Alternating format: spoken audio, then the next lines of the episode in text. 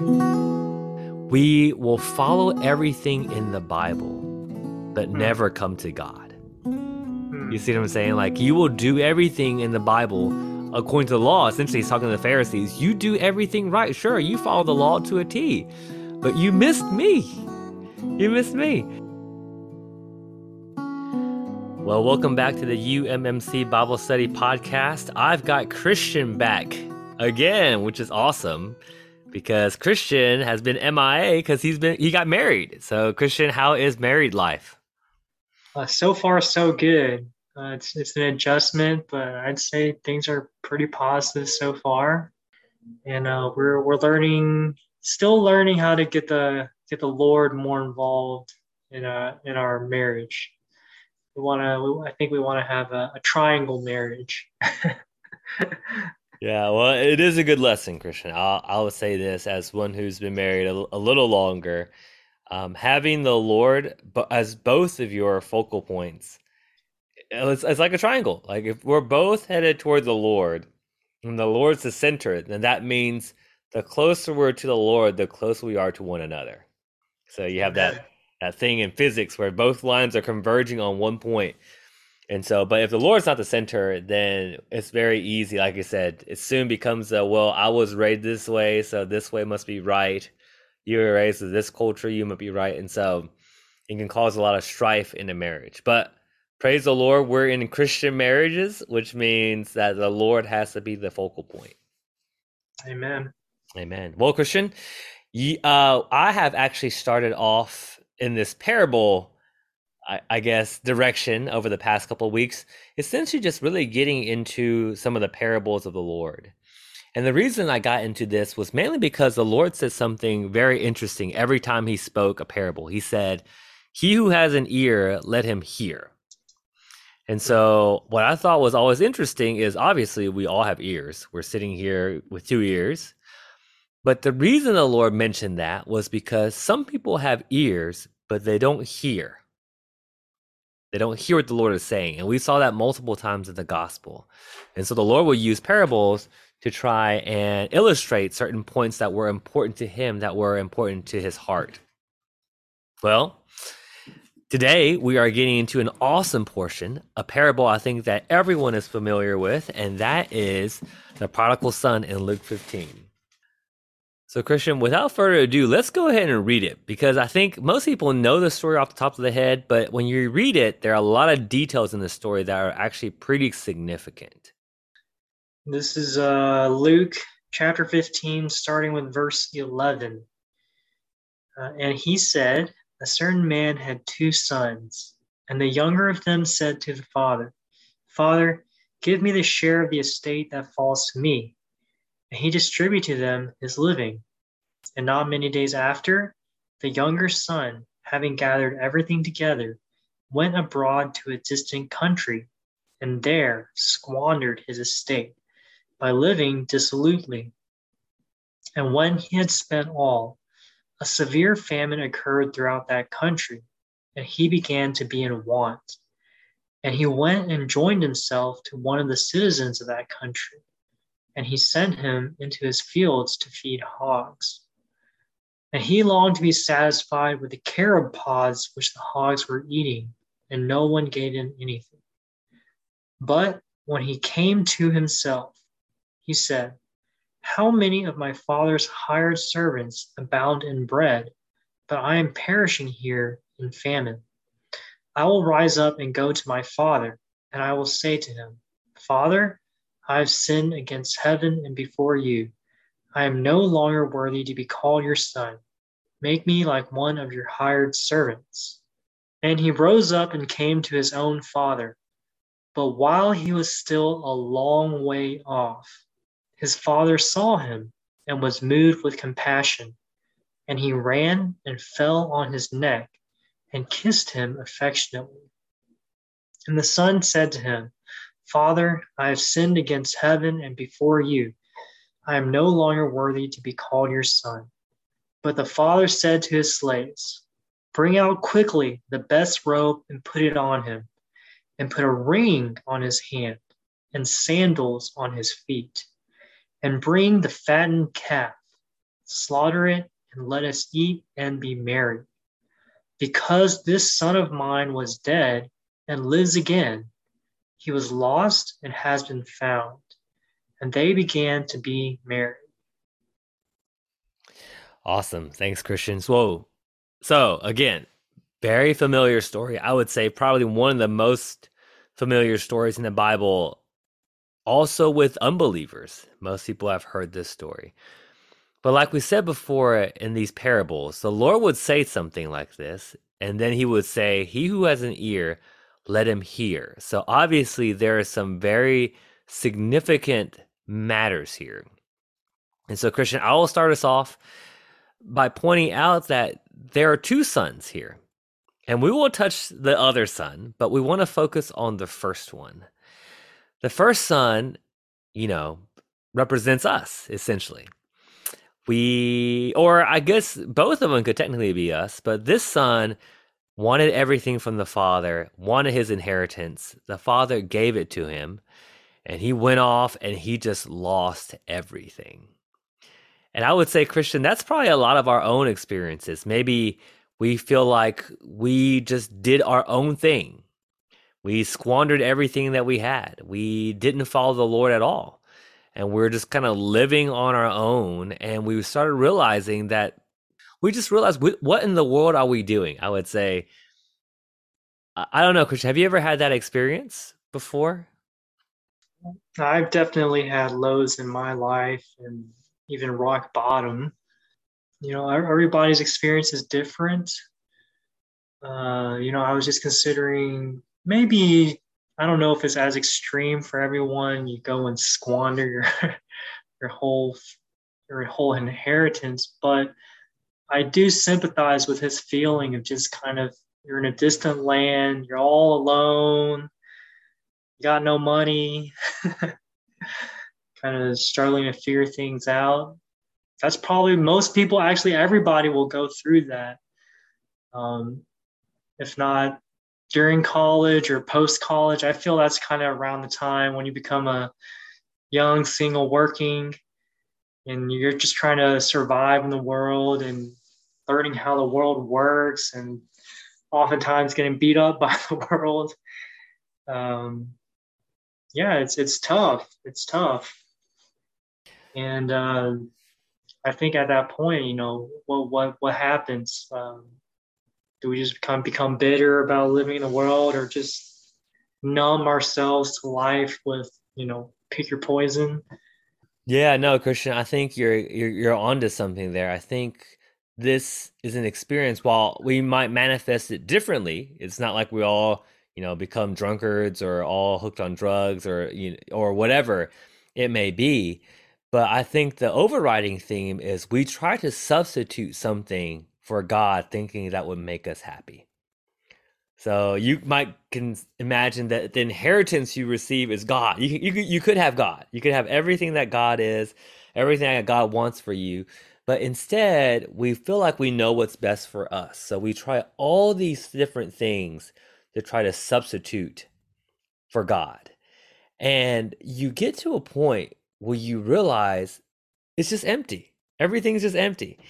And again, we live in the United States of America. We don't usually go through famine. We don't usually hunger physically because we're always, you know, surrounded by food. But spiritually speaking, I believe all of us have gotten to that point where we just felt so spiritually empty. You could have everything, you could have nothing. You could be a wealthy man, you could have nothing. I would say for me specifically, even as a physician, you know, you get to a point where you you have I have a family, I have great kids, I have a wonderful job, I have fantastic status in the community. I could buy whatever I want. I don't lack anything. But if I did not have God, you would still feel empty. Same same situation as the prodigal son. You just still feel like, what am I doing here with all this things? And I really appreciate here in verse 17, Christian, it says, But when he came to himself, let's stay there for a second. Christian, what does that mean when you come to yourself? Probably the by the Lord's mercy, or we could relate it to one of the previous parables, that the Spirit sweeping probably somebody was praying for him and the, the spirit started to sweep in his inner being and then there's there's a space for the lord to get in and convict him. And I, have had experiences like that. I just what am i what what am i doing? And maybe maybe that's a point for us to pray for for others around us who may not be in such uh, positive situations. You know really only the lord can can do that to to to bring someone to their senses.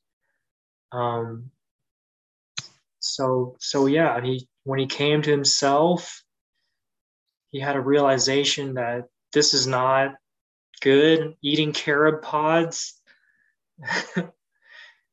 Um he had a realization he had a turn. Maybe the spirit sh- sh- i think the spirit shined in him. The spirit really shined in him you know turned a light on. And that really helped uh, start a change i think yeah christian you know in the previous two parables concerning the shepherd and the woman with the coin those two end with this phrase there is more rejoicing in heaven or the angels of rejoicing when one person repents. When one person repents. And it's like when he came to himself he repented. He had that repentance. And based on the first two parables it's like you said the Lord, as a shepherd, found that sheep and turned his direction. You know, the sheep was lost. He was by himself. He was all alone. Maybe he had no idea what to do. But when he came to himself in that parable was when the shepherd found him. The shepherd found the, the sheep. And in the second parable, it was when the woman found the coin. So the woman was sweeping, the woman was shining, had that lamp and was sweeping and shining. And when that light hit that coin, it's like something turned, something, it's like your eyes were open and you start realizing your situation.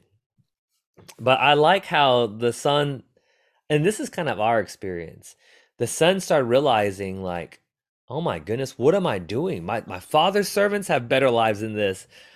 And he said, I'm going to go back. And it's like he had to make up a speech of what he was going to tell the father. Okay, look, you know, I'm no longer worthy to be your son. I'm sorry. Just make me one of your hired servants. And that really is our experience too, Christian. Sometimes when we have repentance, our first thought is like, we just have to make this elaborate deal with God. Like, look, God, just forgive me. Uh, I'm not worthy anymore. You know, just you know, just throw me a little breadcrumb here and there. You know, but I'm not worthy to be called your son anymore. Essentially, is the the prodigal son's attitude when he wanted to come back. But that was not, I think the father's response was really surprising. Yeah, uh, actually, the, the speech that he makes, I don't know, it's like two verses long here, maybe. Uh, he only gets through about half of it before the father cuts him off in the middle of it. The father is not interested in his his uh his speech. The father father's heart I mean, these details they're they're they're really touching. Um, the father he he while the son was still a long way off, the father saw him, was moved with compassion, and he ran. He ran to meet his son, fell on his neck, and kissed him affectionately. I, I mean, I know this is a parable, but you know, it's the father was just waiting for his son he was just he was just so happy to see his son. Uh, he really cared for his son. I don't know. He wasn't worried about his riches or his inheritance. I, I don't. Doesn't seem like that to me. No, he was just happy for his son. Perhaps uh, that's a point. You know, maybe a point of application. We we we get so sidetracked about what a person can do or this and that about a person that we just you know we just care we should just care about that person right? And every person is important in god's eyes They're very valuable. Every man uh, i know you you spoke about that in some fellowship we had is just every man no matter you know how the world may see them is valuable to god. Yeah you're exactly right christian. Uh, it's like he said many times we might feel like we need to be a certain condition before we can go back to God. We have to make a certain uh, penance. We have to do a certain penance before God would ever accept us back. But like you said, the it said while he was a far way off, the father saw him, was moved with compassion, and ran to him. And that implies that the father was looking for his son. The father wasn't just good riddance. The guy took all my money and wasted it on a crazy lifestyle. I hope he never comes back, you know. But his heart was like, oh my goodness. It's like the son was like, oh, I, I bet he won't even care about me when I come back. And the father was actually actively looking and waiting and praying that the son would just have a turn and come back. And like you said in those verses, when the son got back, he wasn't even he was trying to get his speech out. The father could care less. The father was just so excited that the son came back home. And I think we can all agree that this father figure is God the Father you know, of the triune God, you know, the three in one. This picture represents God the Father and his heart toward man. That to him, every man is valuable. That if you repent, if you turn, like the previous two parables, there is rejoicing in heaven. There's not reluctance in heaven, like, well, golly, I guess I better accept him back because he repented. But there's joy in heaven. And this is this joy in heaven doesn't originate from the angels. This joy in heaven originates from the Father because this is a father's heart that he just wants his sons to return to him. And I like what he said here. He said, For my son was dead, is alive, and is alive again. He was lost and is found. And so these are very, uh, very interesting words because what he gave to the son was so precious. But his view was that the son was dead he wasn't just lost, he was actually dead.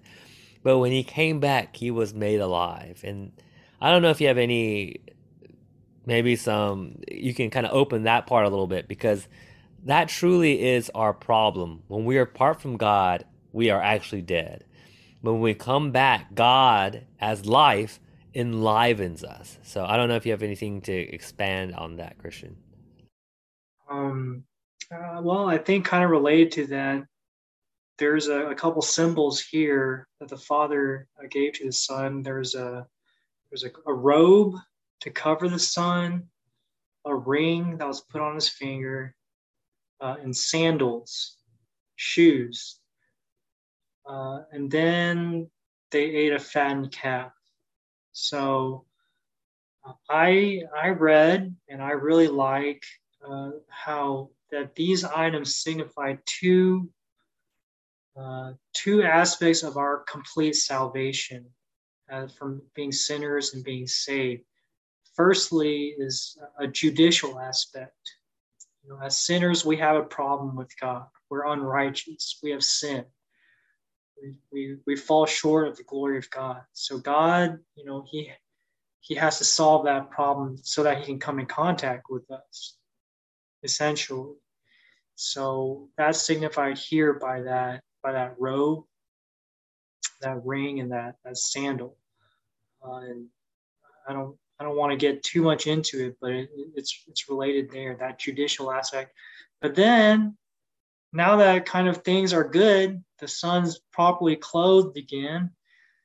Uh, what's his problem? He needs some food. He's been out starving, eating carob pods, which might be the situation of a lot of people, spiritually at least, just starving. Uh, and we need we need uh, we need the the real food, right? And we've talked before, you know. I think I'm thinking all the way back to the tree of life, and uh, other portions where you know God God has given Himself as food, so that He's saving us in an organic way by life. And uh, so then, then the, that verse you talked about, my son was dead but now lives again. Yeah, my goodness, uh, that's something we're definitely being saved from today. That's so applicable. Saved from all kinds of death. oh, I mean, I need to. I just we I just get dead. I don't know how. I, I'm well. I, I the the Bible says I the law of sin and death is operating in my flesh. That's how. But we just get dead, and we need to get resurrected all the time, right? By enjoying God's life, uh, you know, by enjoying the life, the divine life that's in our spirit. So um, that that's all I really was, was thinking about there, those points, but uh, also a reminder, you know, for myself uh, about God's resurrection life. Yeah, Amen. Amen, Christian. Yeah, exactly. And and again, I think it's so comforting that our Father's heart toward us is like this. Our Father's heart is full of compassion, full of love. Uh, he is always ready for us whenever we turn and repent, uh, to clothe us and to feed us, because He truly knows our condition. Now, Christian, we'll wrap up this last portion with the other son, which I think actually is really important because actually this is a warning, maybe a pitfall that us Christians can fall into sometime. And when I, as, before I read this, I'll read these verses. I want to kind of remind everyone that when the Lord told these parables in Luke 15, there were Pharisees and lawyers there, and they said something like, Look at this man, always hanging out with sinners and tax collectors. And so there was this disdain in the Pharisees' hearts, those religious people, you would say the pastors, reverends of their time, equivalent, I would guess. And their heart was that of disdain that the Lord should know that he's hanging out with these unclean sinners, right? And so the Lord tells us essentially a couple parables about how there's so much rejoicing when these these ones who are lost repent, and culminating in this last one. But I feel like this last little portion in Luke 15 is directed at them. So I'll read this real quick. So this is Luke 15, 25 through 32. Now his older son was in the field, and as he came and drew near to the house, he heard music and dancing. And he called one of the servants and asked what these things meant. And he said to him, Your brother has come, and your father has killed a fattened calf, because he has received him back safe and sound. But he was angry and refused to go in. His father came out and entreated him. But he answered his father, Look, these many years I have served you, and have never disobeyed your command. Yet you never gave me a young goat that I might celebrate with my friends. But when this son of yours came, who has devoured your property with prostitutes, you killed a fattened calf for him. And he said to him, Son, you are always with me, and all that is mine is yours. It was fitting to celebrate and be glad for your brother for this your brother was dead and is alive. He was lost and is found. So Christian, again, really interesting. The father so excited, so open, so glad that the son is back. But the other son, not so much. In fact, he says something like, "Your son," and then he said, "My brother." It's like, "Your son did this, this, this." Uh, do you mind describing this attitude, Christian, and maybe how it relates to the Pharisees and the lawyers? And I just I'm picking up some real self-righteous vibes from this this older brother. The the focus I think is brought back to the father. The son, the father says to the older son, You always you have me. You have me. Child, you're always with me. So um, perhaps that that should bring our eyes to the Lord also when we see our fellow believers or unbelievers, whatever condition they're in.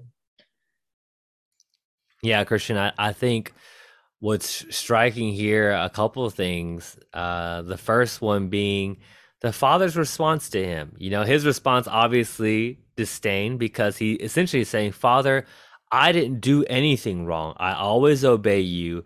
I do everything that you say, but you never gave me anything. Essentially, is what what his response was. But the father's response to him was not maybe being mad at him that he did everything right. He's he acknowledges, yes, you have been with me, but you don't ever come to me. I, that's that's what I'm getting. I'm, I'm getting this vibe like Yes, you do everything that I say, but you never come to me.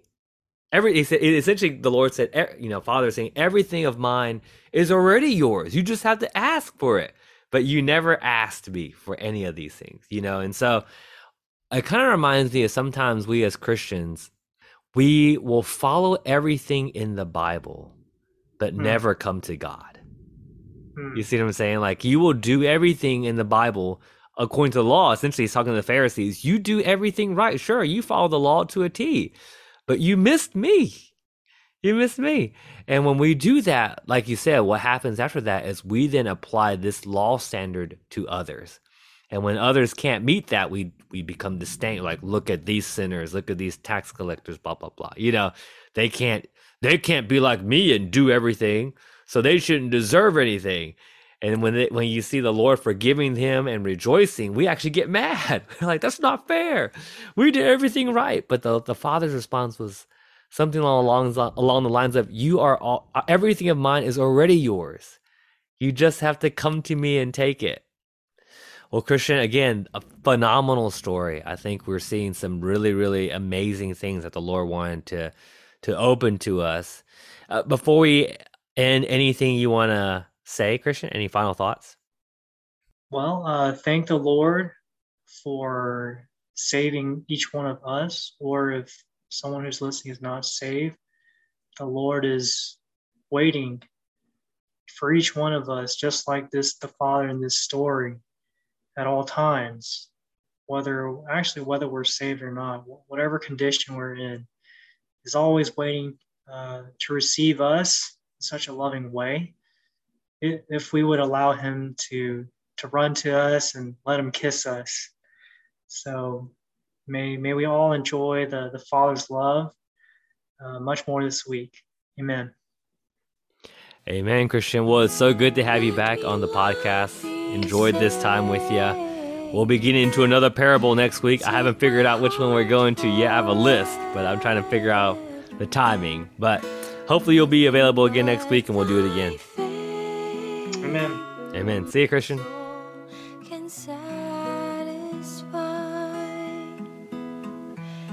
Let me love thee, thou art claiming